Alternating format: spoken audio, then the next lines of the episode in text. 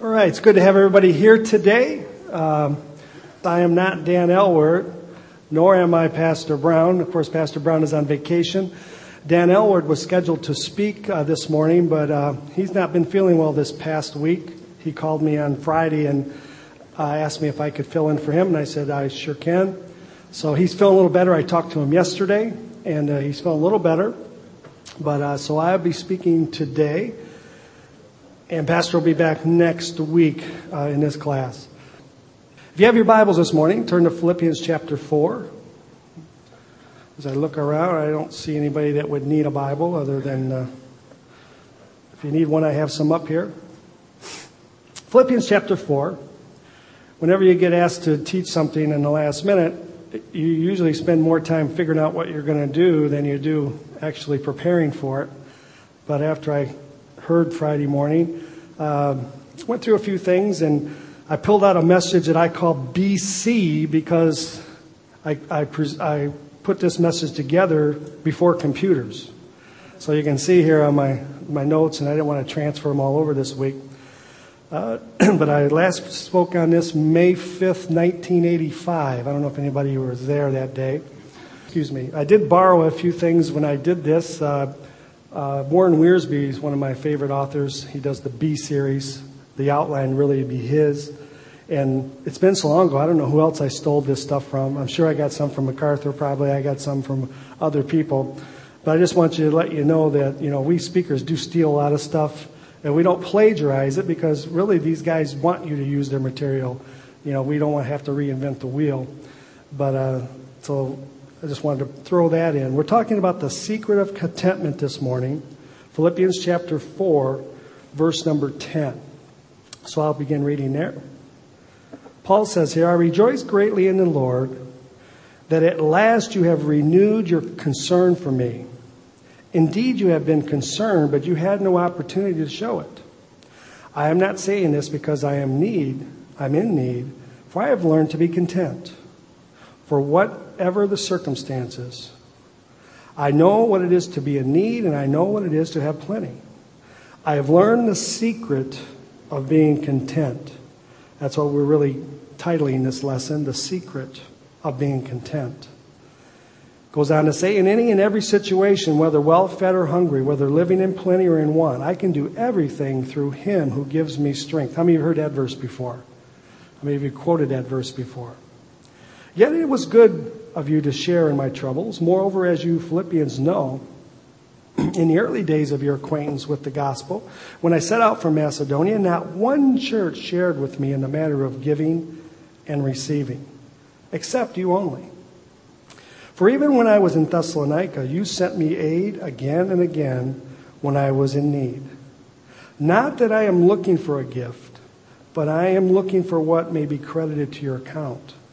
I have received full payment and even more. I am amply supplied now that I have received from Epaphroditus the gifts you sent.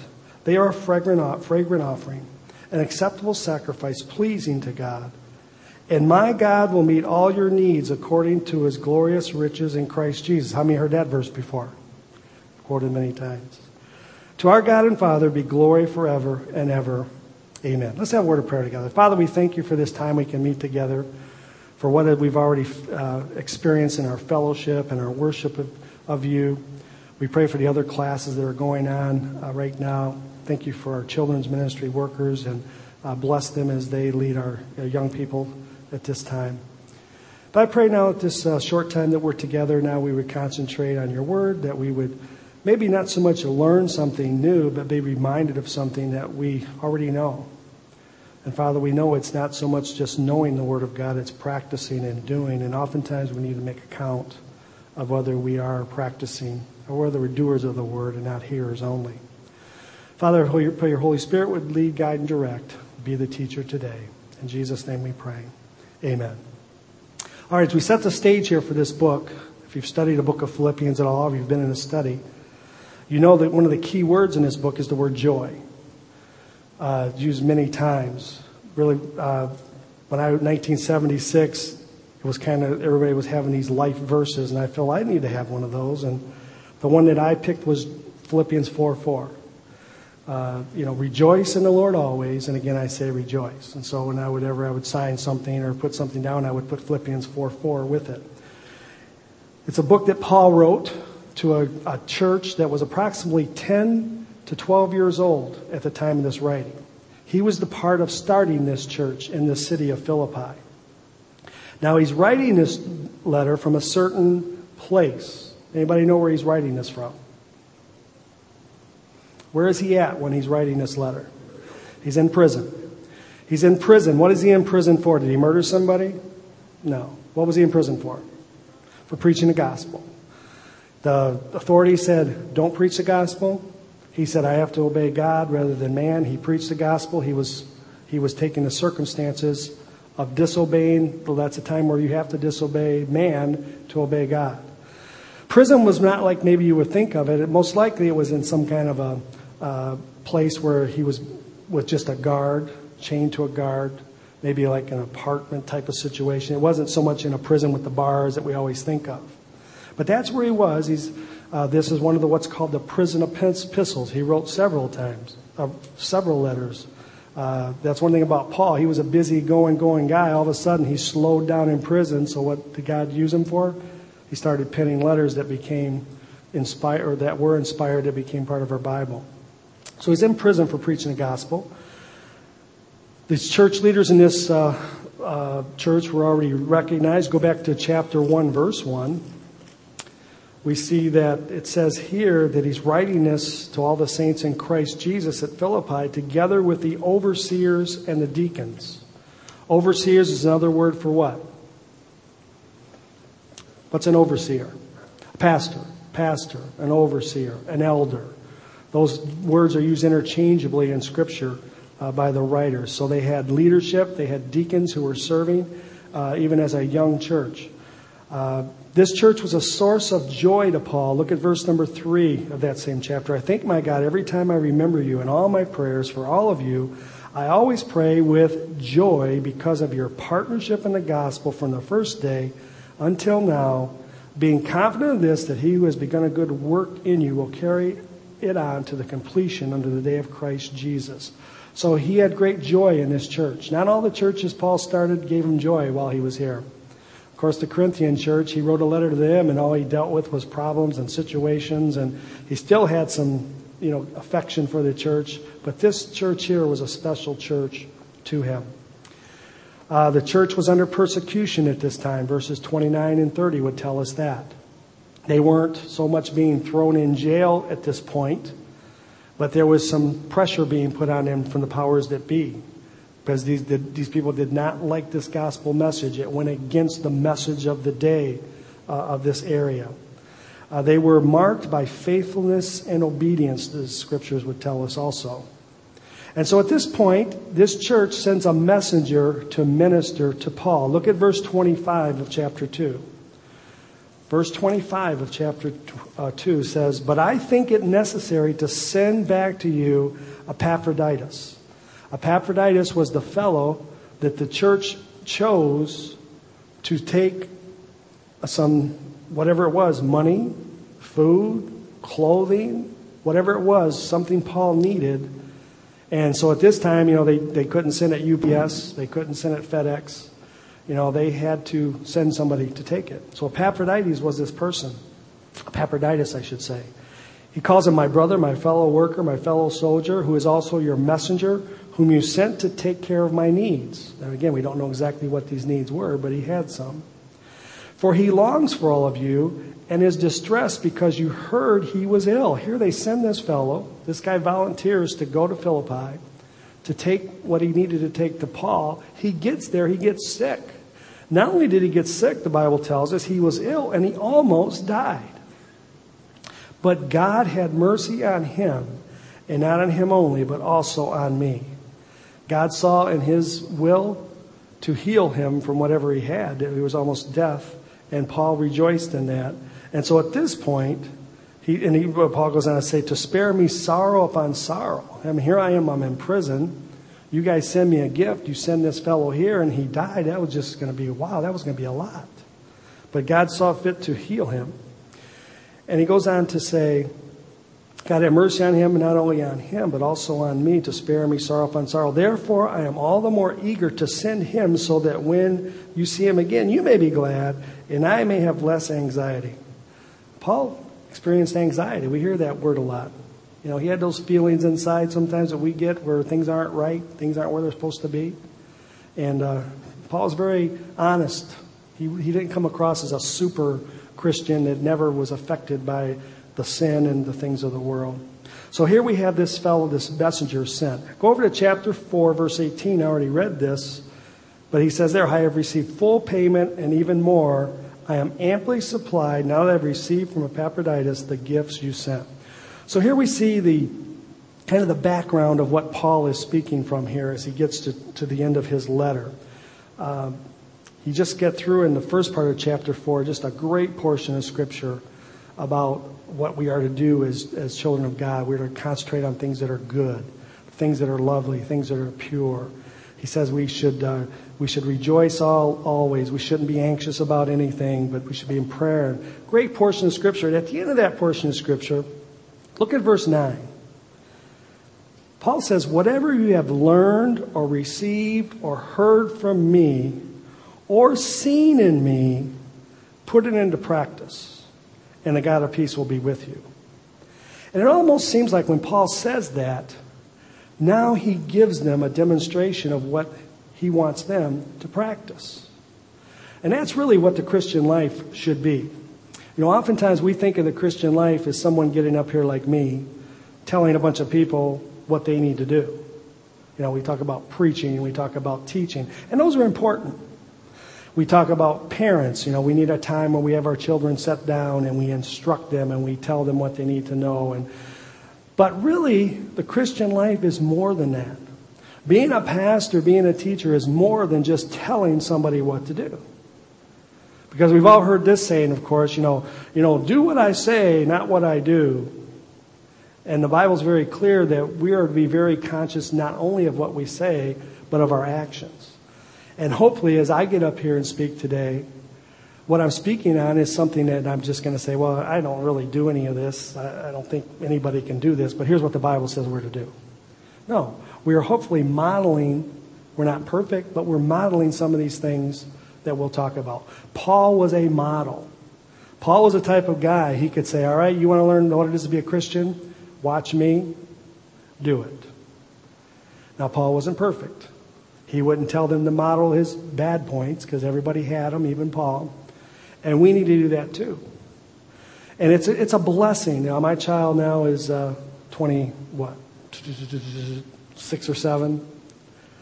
That's my child. That's my little boy. And you look back on your children, and, and now when I see him and I see things he do, and we will hear this, and you guys that have children and grandchildren, you'll see, you know, you'll see him do something, and you'll go, boy, that's just like his mom. Or, you know, or that's just like his dad.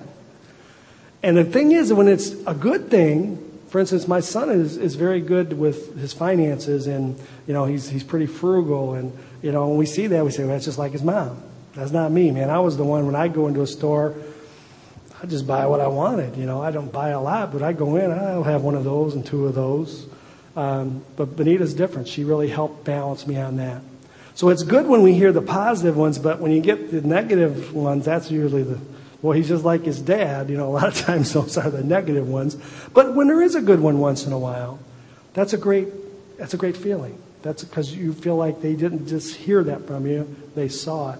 Paul was that type. Matter of fact, someone has said Paul was more of a thermostat than a thermometer. A thermostat rather than a thermometer. A thermometer does not change anything around it, does it?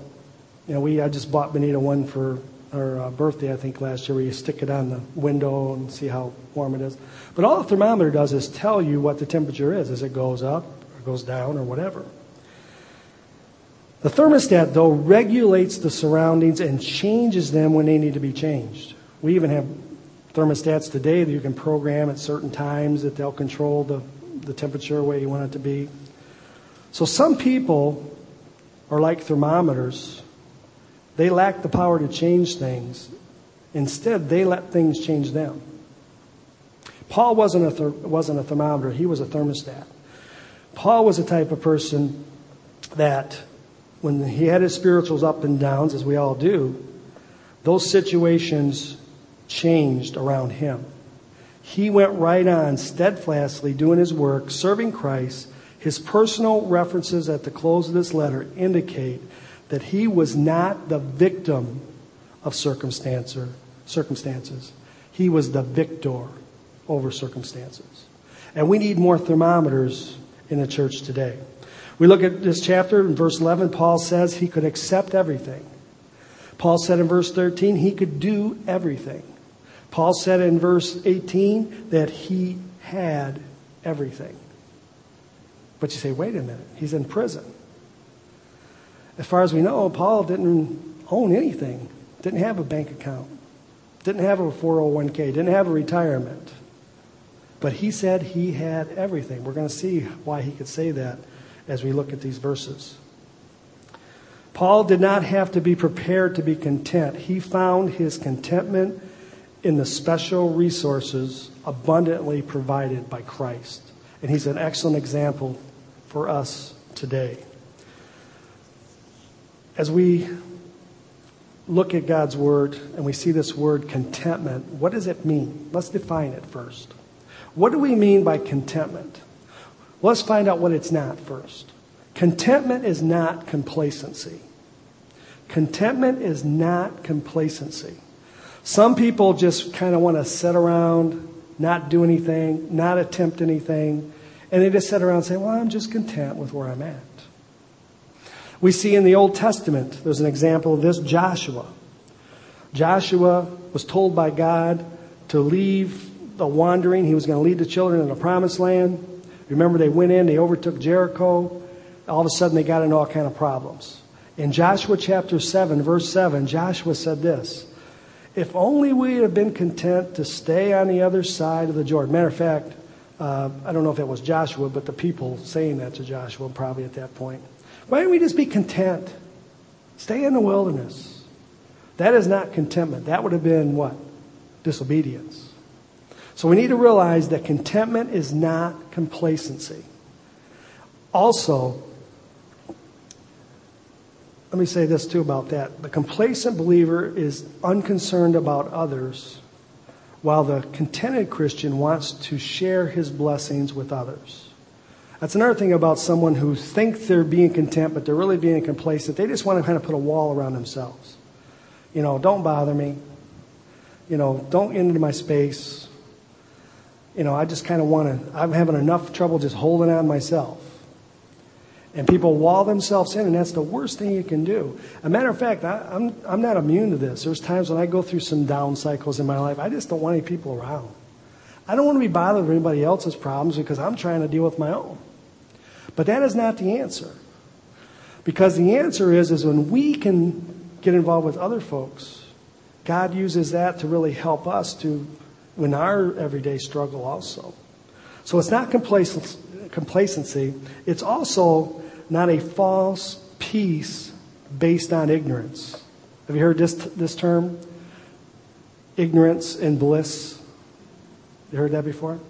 That's how some of us like to live. It's like, you know, I don't want to know anything about anything. I don't want to hear any problems. I don't want to hear anything. Just let me alone and I can just stay here and what I don't know won't hurt me. And that, some people say, I'll just be content. That is not being content. Contentment is not to escape from the battle, but rather an abiding peace and confidence in the midst of the battle. So as Christians, we are commanded to be involved. We are in the battle. When is our rest time going to be? When we get home. This is not heaven. This is not heaven, folks. We are to be in the battle. The Christian life is tough, it's rough, it's rewarding. But it's tough at times. Paul experienced that. We have two other important words in verse 11.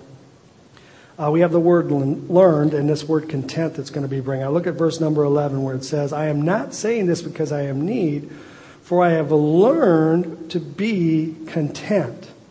Now that tells us right there that Paul didn't get saved and just say, Boy, I'm content. It wasn't one of the things that took place at the moment of his salvation. Because Paul said, This is something I had to learn. This is something in my many years of being a Christian now. How many is it? 50, I guess. Nope, not quite 50. 40 something years I've been a Christian. This is something that I have to say, I have not learned it yet. Matter of fact, I have a hard time saying I've learned anything. I like to say I'm learning. Because one, if I get to the point where I say, oh yeah, I've got that all together, I know that, God knocks me off my feet and I say, boy, I thought I knew that. So I like to always say, I'm learning this. I can admit, I can tell you I'm farther along in this than I was some 40 something years ago. Some of you are probably farther along than me. But we're in this process of learning. This word means uh, you, you learn through many, or Paul says here, he learned through many difficult experiences over the years. That's what circumstances, that's what experiences do. They give us opportunities to learn, not only about ourselves and our weaknesses, our sinfulness, but also about our God and how great He is. And we're going to look at three of those things here in just a second. But he also said content.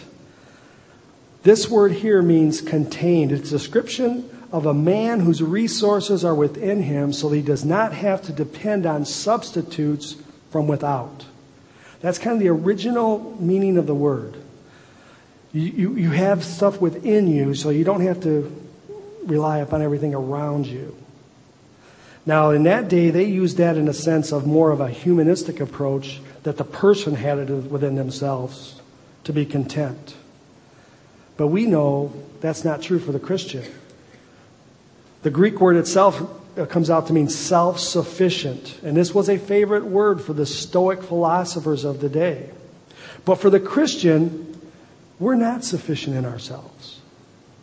We are sufficient in who? Christ. So, because Christ lives within us, we are adequate for the demands of life. There's nothing, that's why the Bible says, there's nothing that is taken you which is not common to, common to man. And with each of these circumstances, each of these trials that the Lord brings our way, He's not going to put on you more than you're able, He says. You'll be able to withstand them. You'll be able to bear them because we have, as a Christian, the strength within us to endure them, to be victorious in them. So we're, we're adequate for the demands of life. Paul learned, he experienced this thing about being content. Matter of fact, when he gets to the last, one of the last books he wrote in 1 Timothy, he says this Godliness, what? With contentment is great gain. I have to admit, this week when that verse came to my mind, I had it wrong. I know that verse like the back of my hand. I've quoted it many times. But you know what? I misquoted that verse. I couldn't believe I did it. And here's how I quoted it Happiness with contentment is great gain. I actually thought that's what the verse said. Happiness with contentment is great gain. I had to look it up and say, wait a minute, that's not what that verse says. It's godliness. And I say, why, why did I have that wrong? Because you know what? The world bombards us with that message. That's the message of the world. Happiness. What are happiness? Happiness are all those things around us to make us happy all the things we get. Happiness and then being, you know, kind of content with it. Boy, that's great gain. That's the world's philosophy. And as I've walked, that philosophy had creeped into my mind. And I had to confess, God, sorry, I, I got that wrong. It's godliness with contentment that is great gain. We're going to see three wonder, uh, three spiritual truths that m- make us adequate, that gave Paul contentment, and they can give us contentment. The first one would be in verse 10, where he experienced the overruling providence of God. One of the great truths of the Bible to help us to be content, and no matter what our circumstances. And folks, do we live in a, a society that is discontent? Whew. I mean, I tell you, I haven't worked for a few months, so I have to go back a little bit in my. But I remember the last job I was on, most of the talk by the people around me will center on things that they are not happy about. I'm not getting enough money to do this. So and so got the promotion, I didn't. You know, what's going on with our retirement? They know what they're doing. Negative things, negative things. Things that I can't control, I can't change. But the Bible says that we need to be content in. Now, the overruling providence of God we see in verse 10 when, when Paul says, I rejoice greatly in the Lord that at last you have renewed your concern for me. Indeed, you have been concerned, but you had no opportunity to show it. Remember, I told you this church was some 10 years old. They had given Paul some gifts in the past. But here Paul was, he was in a situation where he was in need. But Paul was the type of person, he didn't go out broadcasting his needs. He broadcasted them to God. You know, he didn't send a prayer letter out as a missionary and saying, I'm out here, I'm in prison, I don't have nothing, guys. Help. No. God let these people know that their servant had a need, and God spoke to their heart to send somebody to help that need. Now, if I would have been Paul, thankfully I'm not, or we probably wouldn't have all these great scriptures we have. But if I would have been Paul, and that was me, I'm sure what I would have thought was this. I would have thought, boy, it's about time. You know, this church I helped start, they're doing pretty good over there. I'm in need. What took them so long? What's the matter with these people? I would have been a little frustrated with them probably. I don't think I would have wrote back like he did and thanked them and sent the guy back with them and just rejoiced because, sad to say, oftentimes in my life, I don't see the providence of God like the Apostle Paul does. You see, Paul said, right when I needed it most, the timing was perfect that you sent this need. God understood that every circumstance, everything happens in life God molds together. You know, there's no accidents in life. There's no luck in life. I've, I've taken that word and completely got it out of my vocabulary. I don't believe in luck. God orchestrates the things that go on and causes the purposes that He wants to happen for His will. Whew, that's exciting. That's great. So that means when a circumstance that happens in my life that I'm like, what is this about? I don't want this circumstance in my life. If we look at it like Paul did, saying, wait a minute, this is an accident. This just didn't happen out anywhere. God's got a purpose in this. And we start looking at it from a little different perspective than we usually do. God or, or, Paul understood, he had learned about the providence of life. He had experienced that many times in his life. And this is a guy that did not have what we would call an easy life. Matter of fact, you know, we hear a pastor talk about our health and wealth friends that preach a gospel that, he, that God wants every Christian to have their pockets full and just running over and having boats and all these things. All you got to do is ask for it. But you know, you never hear them guys talk much about Paul. Because if Paul was a health and wealth type of guy, he was definitely missing the boat. He didn't have the boat either. This guy went through hard, hard times. But yet, God says over and over how that he was a servant that was pleasing to him. So he understood the providence of God.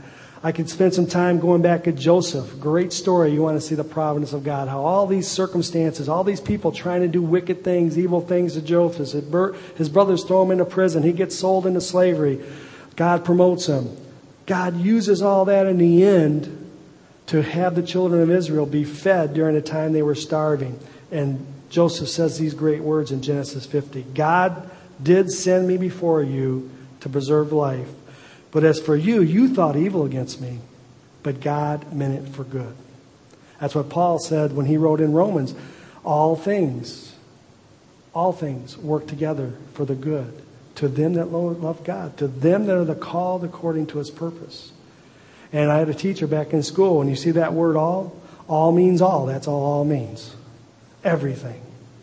All things work together for good.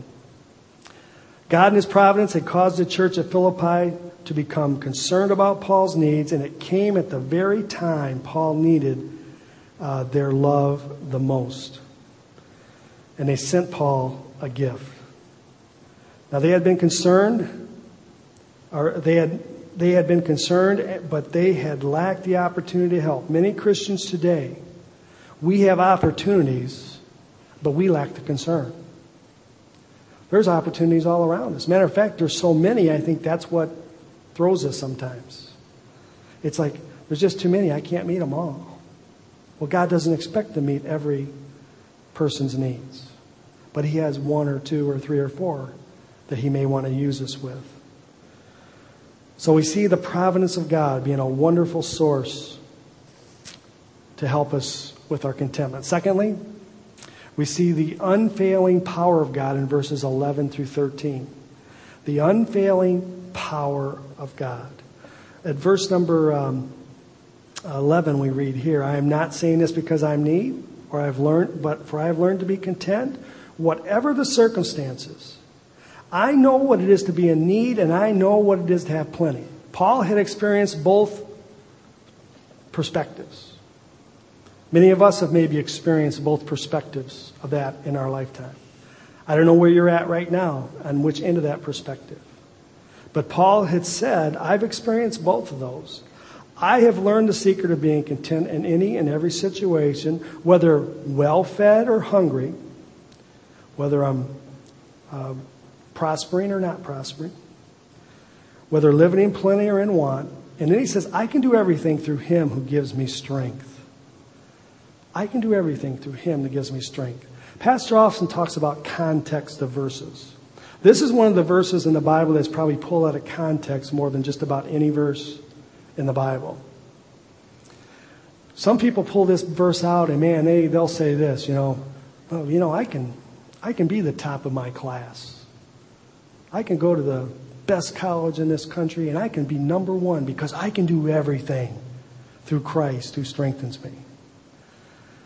Huh, well then let's see. I could take that verse and you know what? I'm 55 years old, but you know what? I think I can still play for the Detroit Lions. You know, they didn't win a game last year. Because I can do everything through Christ who strengthens me. Now you laugh, and I'm, and I'm overstating that for example. That is not what this verse is saying. What is the context here? It's living in prosperity or living in poverty. It's having everything, it's not having everything. What Paul had learned, he can do everything.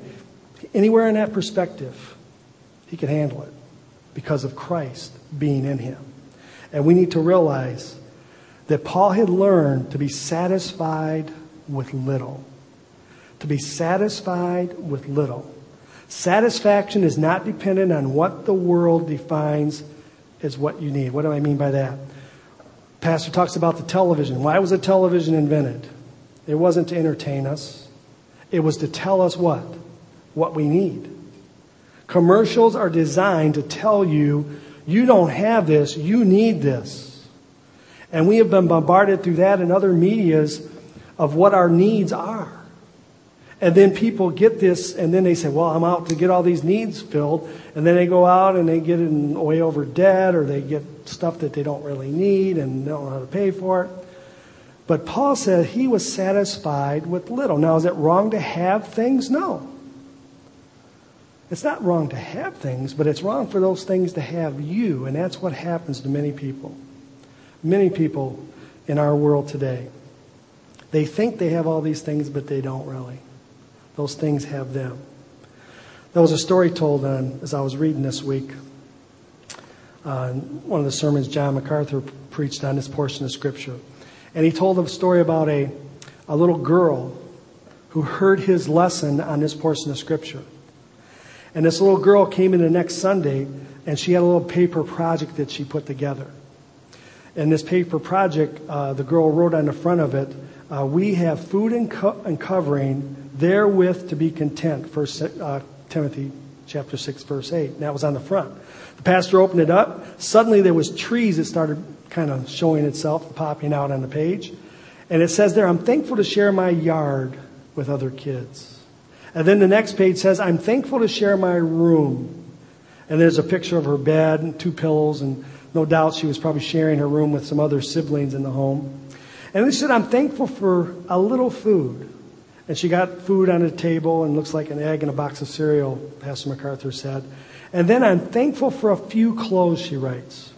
And then finally, at the end of their little project, she said this Dear Pastor, thank you for teaching us to be content.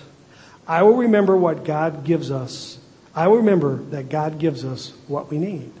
I will be satisfied with a little bit. And when things go wrong, I will remember that God controls my life. Love, Tara. Pastor went on to say in that situation that she got it. You know, she got it. He even said this book, that book ought to be published. To be satisfied with the little might be the most precious lesson you could teach a child. A very precious, and for many of us, our grandchildren, we have opportunities for that. We need to realize that we need to be content with little if that's what God sees fit for us to have. We see here that Paul said the secret. Well, let's look at the word here, um, initiate or instructed. He used this word instruction again when he gets the unfailing power of God. Now, Paul is not complaining here. We got to remember that. He's not complaining when he's talking about his need. His happiness did not depend on circumstances of life. His joy comes from something deeper, something apart from either poverty or prosperity. Now, as we get to the next verse, says he had learned the secret of contentment. Now, this word is different from the other word learned. This word is used uh, by the pagan religions of the day and talks about their inner secrets. Through trial and testing, Paul was initiated into the wonderful secret of contentment in spite of his poverty or his prosperity. And verse 13 really gives us a keen insight into this secret.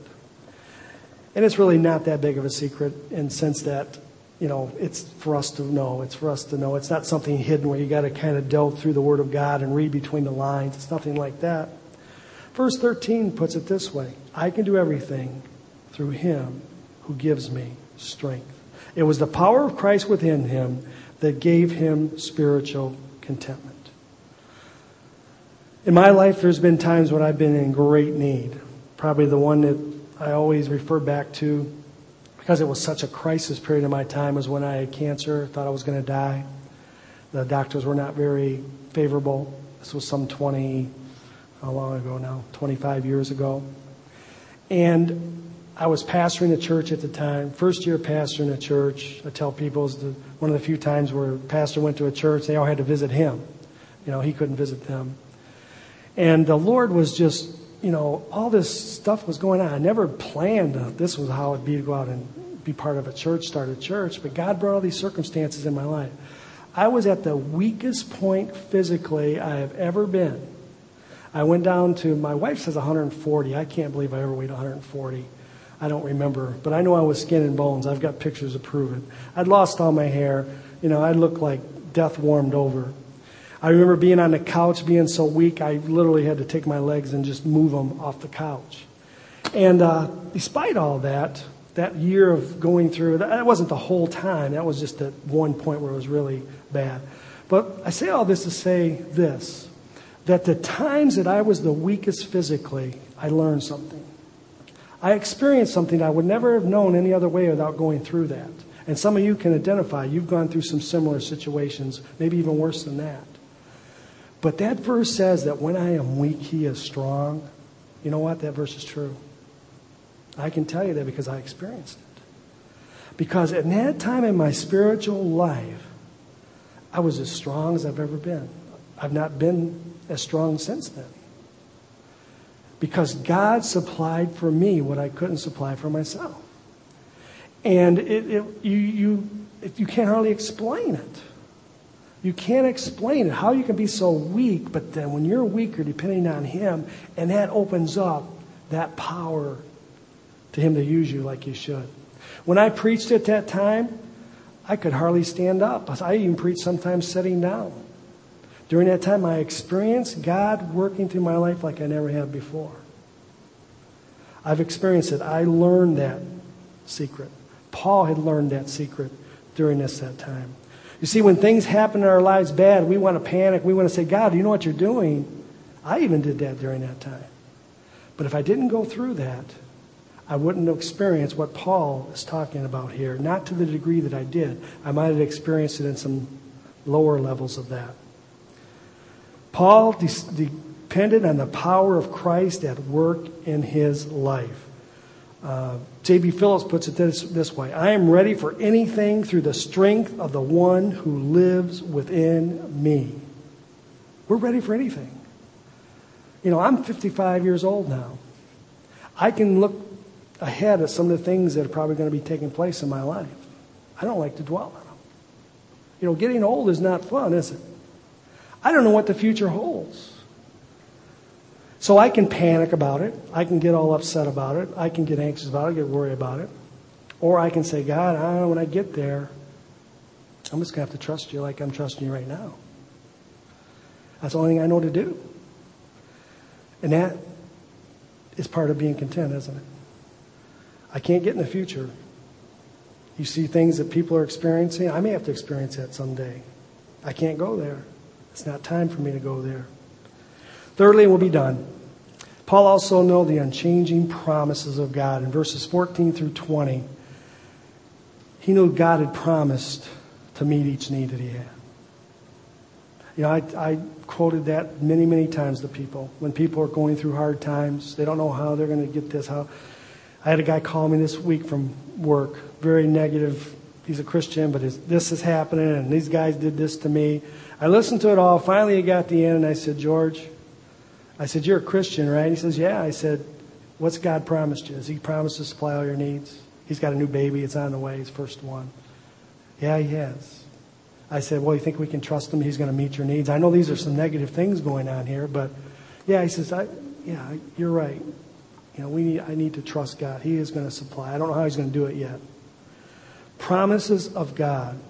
God has promised to supply all of our needs, but maybe not all of our greeds. And that's the one thing that people struggle with in life. Hudson Taylor, if you've ever read anything by him, he says this When God's work is done in God's way, for God's glory, it will not lack God's supply. We can apply that verse or what that's saying to our personal lives. We can supply that verse to our church. You know, I mean, we've been at church now for blah, blah, blah. I'm, I'm doing a lot of math today. I didn't know I was going to be a math class. But what, eight years now we've been at church? You guys are still sitting in them old hard chairs. We can grumble and complain about it. We're still in a building we don't own. It's, you know, what are we going to do? Well, here's what we can do. We can be content with what we have. I mean, it could be a lot worse. And you say, can? Yeah, it can be. But be content with what God has, but not be complacent. We're still expecting. Don't know when. Because God's timetable is not our timetable. If it was my timetable, if it was your timetable, we would be sitting on something nice and cushy today, you know. But we have to be content and trust God that He knows best, that He can work the circumstances out, the timing out, the way it needs to be met. This morning, I hope you'll be you've been encouraged. As I was encouraged, I looked at this again. Godliness with contentment is great gain.